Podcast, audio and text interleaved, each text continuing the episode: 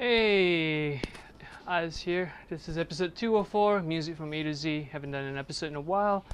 Have a this thought in my head because I've been um, checking out um, different friends, different people I know, um, different people I follow on Facebook, on Twitter, on Instagram, on all the social media stuff. And frankly, a lot of people, myself included at times, we post up really boring stuff on social media, like really boring stuff, and it's so selfish. Like you know, people post things like you know, hey, this is a new video. Hey, this is a new single. Hey, this is um, I don't know. It's basically you just you just have stuff um, that you've made, but a lot of musicians don't ever consider it from the audience's perspective. If you're an audience, right, unless you're completely obsessed about the band, there usually needs to be something. There needs to be a story to be told. There needs to be something more than, hey, this is a new song, you know.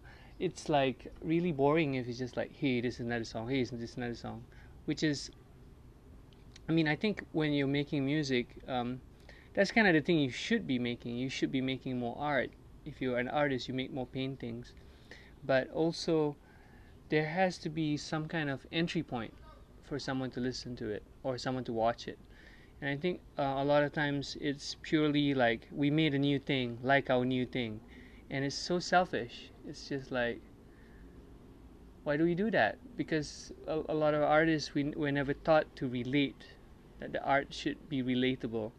And you don't have to create art that re- that's relatable. There's a lot of art that's very abstract, very unrelatable.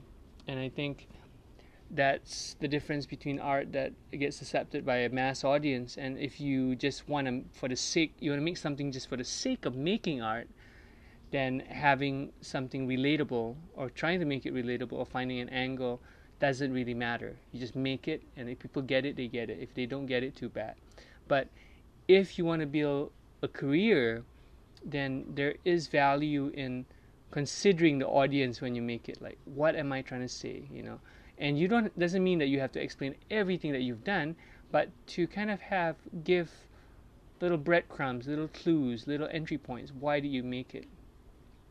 Um, and just considering that allows new people to find you new people to find your art. And i think that's really important because i just see so much boring updates that are just it's a shame because sometimes the art could be really nice, but the delivery is not happening. And uh, one is just how you present it. The other one is the speed of the presentation. You know how fast, how frequent do people present things? Because we're in such a dense, fast-paced society that if you don't put something new up, you get forgotten. That's just that's just how it is. And so you either make something so spectacular that it gets attention for a long time or you make some you make things very frequently. And you tell your story through these bite-sized things.